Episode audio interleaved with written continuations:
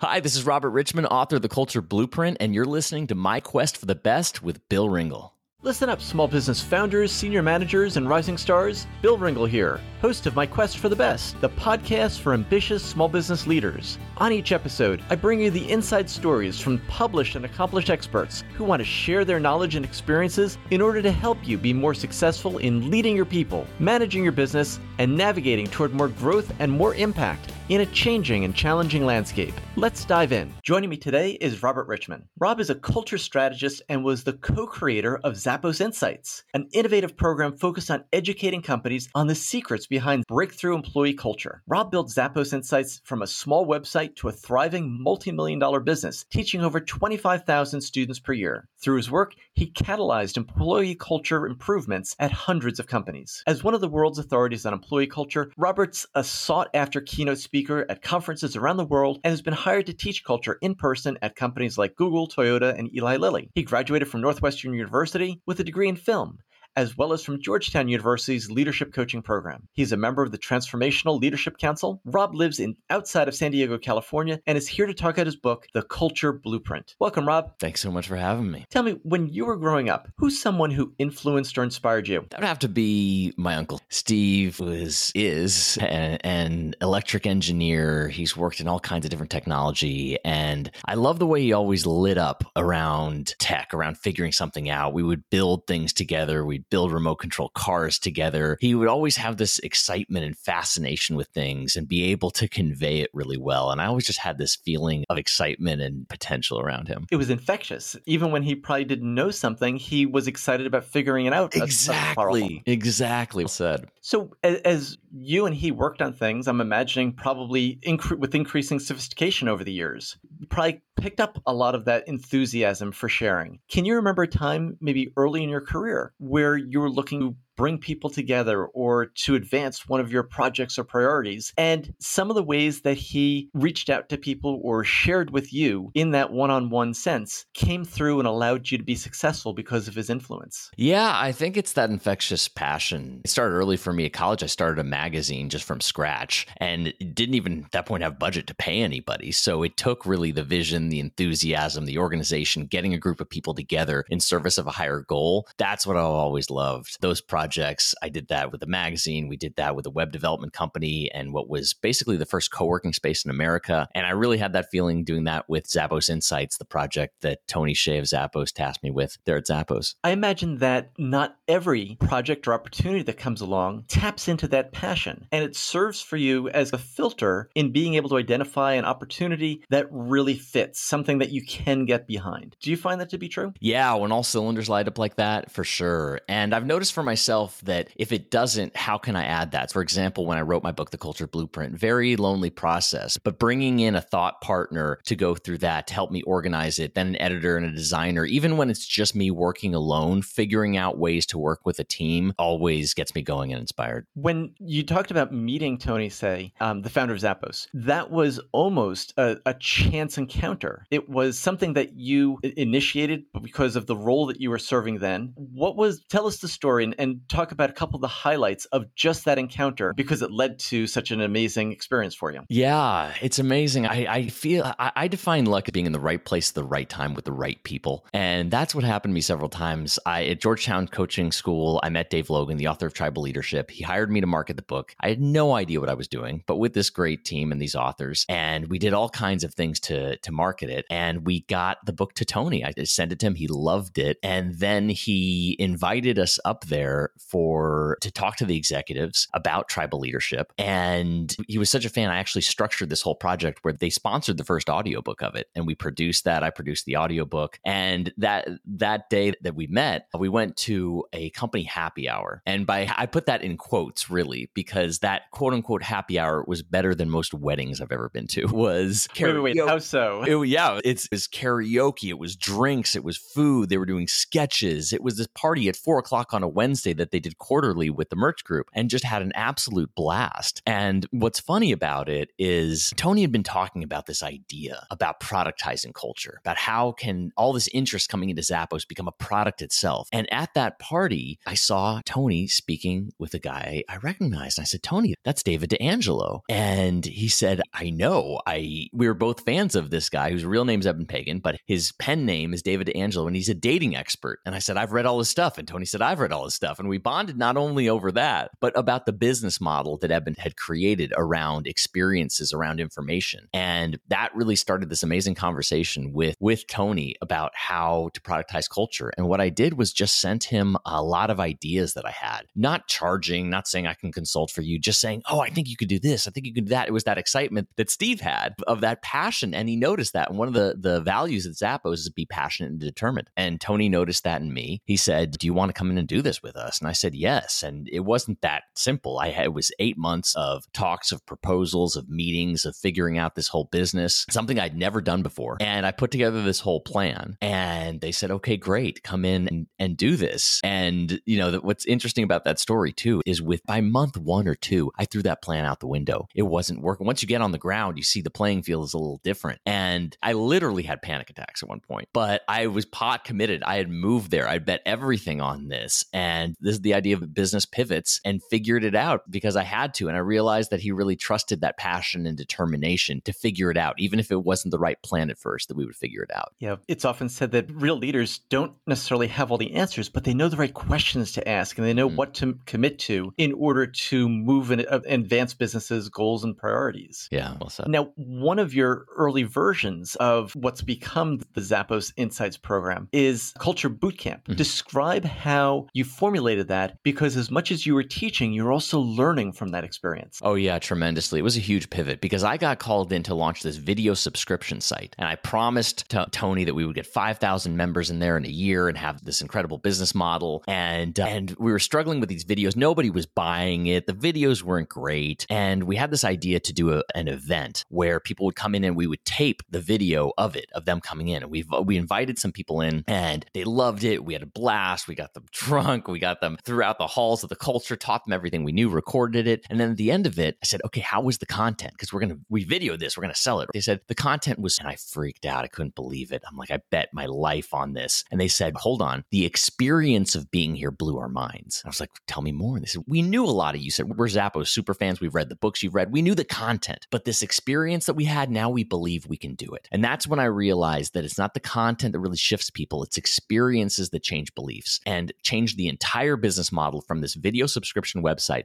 to this experience driven business where we would invite people anything from a free tour to an upgrade to a day to this boot camp. And it caught Tony by surprise. I remember telling him, like I said, we can do this. And he said, oh, yeah, we can really cover our costs with that. I said, no, we're not covering our costs. We're charging five grand a person because you can't walk into Nike and ask for two days of marketing lessons. People are going to pay a premium for this. And at first, it was not easy at first because Tony had said that, look, if you're going to do this, this is skunkworks. You're, we can't authorize a whole lot of resources. You want a website, you build the website. You want customers, you get customers. We couldn't just ask all the Zappos customers to come in. And so that first class that we did it, I was literally dialing for dollars, just saying, "Hey, Bill, who do you know who can pay five grand for code for for a, a corporate program?" Because we promised we'd sold, sold we would sell it out, and and we did. And after that first one, I knew we were onto something. Where after the whole thing, literally a guy held up his credit card and said, "I want to book the next class now before it gets booked up." And I knew we were off to the races with an experience driven business model. That's powerful. Where he's actually committing to it before he's completed the first leg of his own experience. In the book, you say that we were a belief changing company that happened to sell corporate training. Yes. And that's a very different paradigm that you found and was validated. How? It wasn't validated by books, it wasn't validated by surveys. What was it that really helped you validate that this was the path to take and this is the perspective that was really going to lead to those results that you truly desired? Yeah. So, what happened was doing these events, in, innovation happens out of need, right? And one of the things that we did with this experience was at one point we had a two hour window we didn't have anything to fill with. And Donovan Robertson, my partner at Zappos with the venture, said, Why don't we do what we do with mentoring, where we put them up and listen to customer service calls? And I said, You got to be crazy. Who wants to listen to two hours of people returning shoes? And he said, We got nothing else to do with them. We put them up there on the phones and we couldn't pull them off the phones. And we're like, The next class is starting, they're like, no, we're on a call. Hold on. And we got them back in the room and said, what was happening up there? Why did you guys like it so much? And they said, we got to see your people innovate in real time, do wow customer service. They didn't even have to call managers. They just figured out in the moment. Each call was like this masterclass in customer service. And it was something where we weren't the experts. We weren't teaching them anything. They went through this experience live and got to ask the customer service representative questions and talk to them. And more and more, it was the experience that shifted them. And we kept designing it, the designing the experience, especially the before, middle, after, because there was a big change when we started sending them surveys in advance. And at first, it was to shape the program, but literally, eventually, we stopped reading the surveys because the surveys were just to prep them for the experience of learning. And then afterward, we said to them, okay, whoever creates the best changes and documents them, we're going to fly you back and you're going to speak at the next event. So develop the sense of competition afterward, everything experiential. And that developed this model that we could keep going of these boot camps. So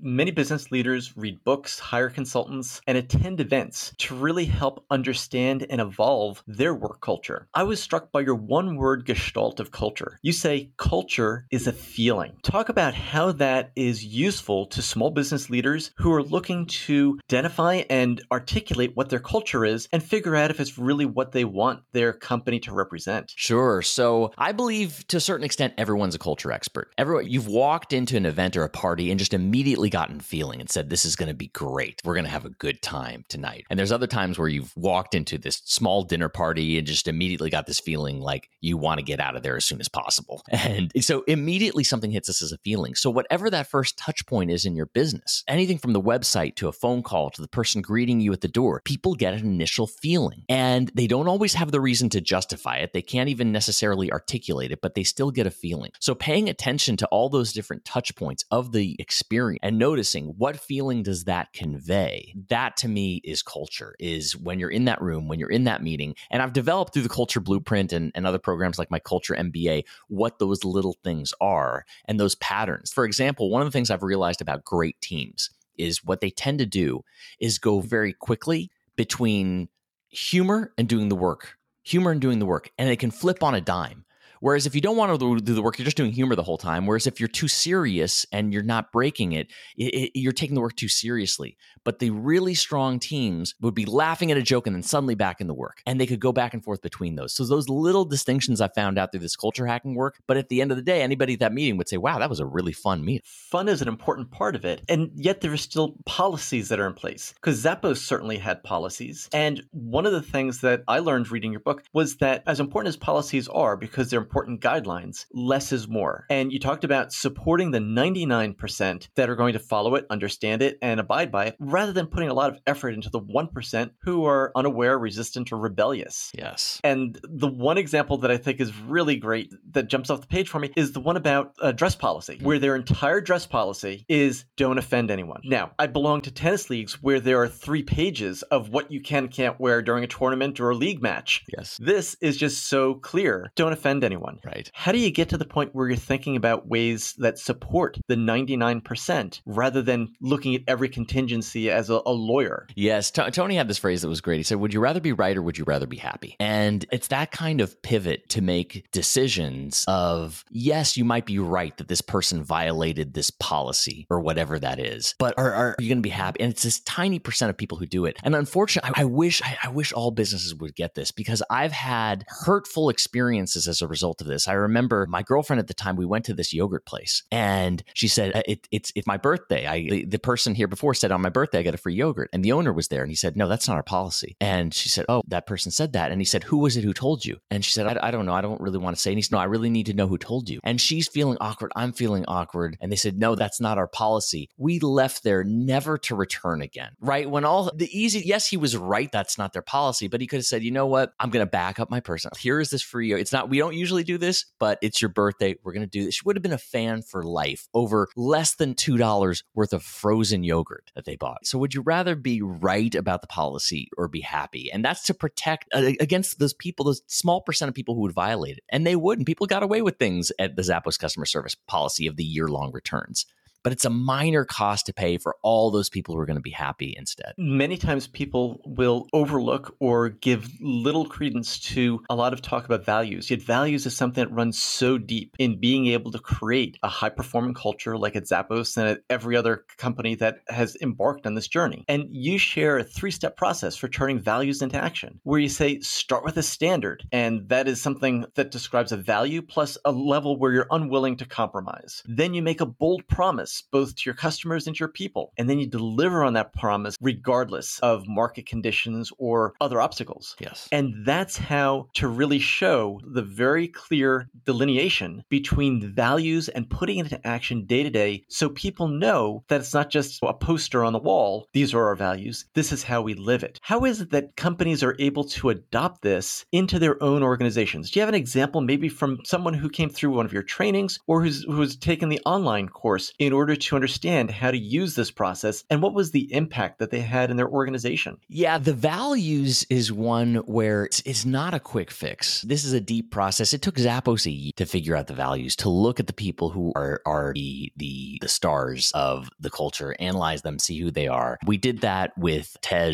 who ran a an amusement park company, about 100 employees, and went through this values process of articulating what those are and holding people to that standard. And it's amazing the way that the idea of living these, right? So I'll, I'll give you an example from that story. Is part of it, like at Zappos, the value of service. Part of living it is every executive has to go through that, ha- has to go through not only customer service training, but every year doing customer service, hours of it, because that's the value is service, right? And so when when I heard that that about the, the company there and and their CEO and wanting to have this great experience for the amusement park, I said, "When's the last time you really worked the ticket counter there?" And the CEO said, "Oh, I did a, Uh, an hour last month." And I said, "Hour? Your people don't work in hours; they work in days. When's the last time you worked a day in front of there?" And I said, "Okay." Worked a day and then reported back on the experience, and it was really incredible to watch. He said it was so fascinating. The first hour, I had so much fun. I'm taking tickets. I'm having fun. Second hour, okay. Third, it's getting a little boring. Fourth, wait a minute, these chairs are like hard as rocks. And everyone around him said, "I know. We've been looking to get better chairs for years. You got, you won't give us better chairs." And then after the fifth or sixth hour, said, "Man, that theme music really gets annoying." And they said, "Yeah, that's our everyday." So they changed the theme music, got the softer chairs, and what do you know? The customer service ratings go up. The business like has even more revenue. These things from little changes. So it starts with a value like service, but then it's really about the culture. What are those little things that we can shift that create a big impact? What was the bold promise they were making about service at the amusement park? Honestly, I don't remember. I, I don't remember the exact, but it, w- it, it was something to the two. I don't remember the exact wording, but it's you're there to have a great time. And the thing is that is is there's a specific reason why the word customer never appears in the Zappos values because it's not just for the customer; it's for everyone. And so, if you want your customers to have a fun experience, you need your employees to have a fun experience. If you want them to have great service, your people have to have great service. All that across the board. It can't be limited to it. That's where I think companies go off the rails is they think they're they have to put up this one face for customers, but not living it inside. Tony had this great phrase that said the brand is the lagging indicator of the culture. Whatever is actually happening within the culture is going to make its way to the brand six months later. And so that's why it's important to live the values both inside the company and outside the company. That's a really great insight that it's important to focus both internally and externally with the culture. Where does it matter whether a company starts first looking internally at how things are done and what type of feelings that are being generated inside, or is it easier and more effective to look first at the customer experience? What's been your perspective on that, Robbie? First, you got to see is there some bleeding going on? If you're losing customers really quickly, then it's time to take a look at that. One of the most influential books on that for us was The Ultimate Question by Fred Reichheld, which goes over the NPS Net Promoter Score process, which is the most amazing way to really tell if you're doing well with your customers. I'm sure everybody's seen that kind of question on a scale of zero to 10. How likely are you to promote this to other people? It's not satisfaction. Satisfaction is a weak rating. How likely are you to tell your friends, go shop at Zappos? That's the true measure of a great product or service. And the delta between that, if you didn't say it's a 10, why is that not a 10? So if, if something's not happening right on the customer end, I would recommend starting there and saying, what is it that would make it a 10? Because without the customers, you don't have a business. You don't have people to pay and support and have a company. If things are going well with customers and things are great, awesome. Now look within and see who are our best people. Why? What are they doing? What are their qualities? What are those things that we can narrow down to a list of values that we can really then hire by, live, and fire by, and then create that model for culture moving forward that's going to create that experience for the customer. Another insight that jumped off the page for me when I was reading your book was talking about how you need to look at hiring from this perspective and be able to find culture fits. And the, the way that you asked the questions and led us through that thinking process in the book, I thought was terrific because the intention is to find authentic culture fit candidates that share the values. So, how does a manager have to think about interviewing differently to make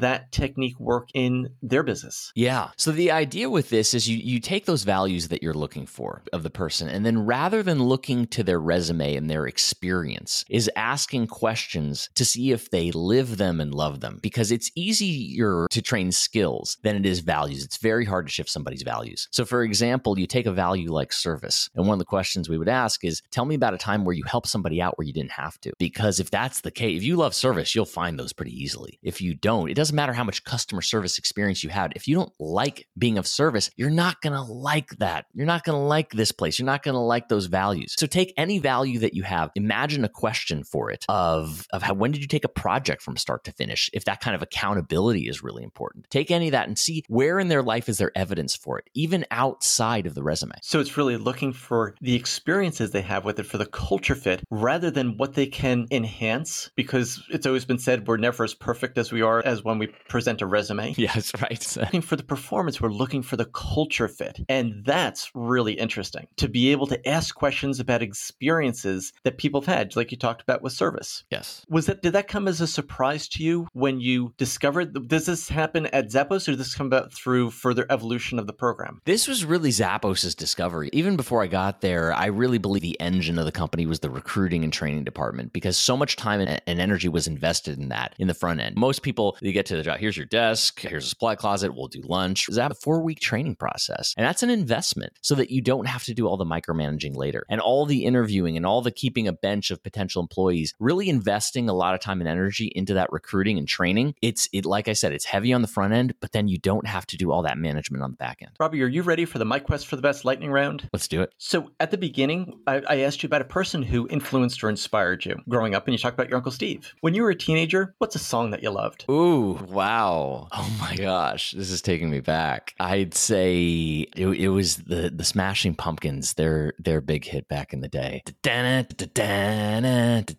Cherub Rock, I believe it was called. There you go. you now are leading the, the culture blueprint, and your mission is to help people really evolve and revolutionize their cultures so that they have a culture where people want to come to work and do their best work consistently. How do you get your word out about that mission out each and every week? What's been effective for you? Yeah, for me, I've I've first of all, like I said, I've been really lucky. Lucky to me is being at the right place at the right time with the right people. And I've had like speaker bureaus representing me, promoting my work, people like you who get who have an interest and and I respond to things like this with the podcast. And it's been, but it's also been blogging. It's been sharing my ideas. It's been my own podcast that I share thoughts on sometimes. It's been recently, people may have heard of this new uh, platform called Clubhouse, where it's all discussions. Recently got got clients through that by just sharing all these thoughts on culture. I've also been doing guest spots for other people's groups, like now doing it for the this form of COOs and chief of staffs. And I talk about something called the minimum viable culture, like minimum viable product for a product. I talk about minimum viable culture. These are the real hard hitting things that you need to know about culture, and uh, and I share that. And I really believe in sharing my best immediately. And if, if that's all you need, great, go run with it. But other companies say, okay, do you have more? And I'm like, I've got a lot more. And then we go deeper. In establishing your own company, what's the best advice you ever received? What comes to mind first is is setting up the company that Tony had me do, and, and he gave me this quote that continues to haunt me. It's one of those great quotes that just it, it keeps getting to me. And he said the quote was, "Most businesses don't die of starvation; they die of indigestion from trying to do too much." And that's always helped me to focus. Like right now, I'm very focused on the Culture MBA cohort I'm taking through this program, and it's been very tempting to work on all these other projects and all these other things I could be doing. And I'm like, no, that's the death. That's the indigestion. Focus. Keep it here and focus. So that's some of the best advice I've ever And for you, Robbie, how do you define personal success? I'm being successful when I blank. When I I feel myself in the flow with a team. That for me is really being in the zone because that's when we're creating new things. We are that's how I come up with my best work too. I was with this group, this leadership group, where they were all at odds with each other and they wanted to be aligned. And in the moment in this team, it just came to me. Call it the universe, God, past knowledge, I don't know. But it actually is called the Rob process because it stands for requests, offers, boundaries. I said, okay, if you're all in on this team, say all in. And if you're not, what's a request, an offer, or a boundary that you have that's being crossed that would, if we discuss it, you'll be all in? And we went around in this discussion. And with those three things, we got everybody to all in. So it's those kind of moments where I'm with a group, we're working on a problem, and then the solution evolves and we innovate. And then I get to take that innovation and share with people like your listeners. That's fulfillment for me. That's so much fun. I, I can imagine you doing that and how much how exciting it is to see that evolution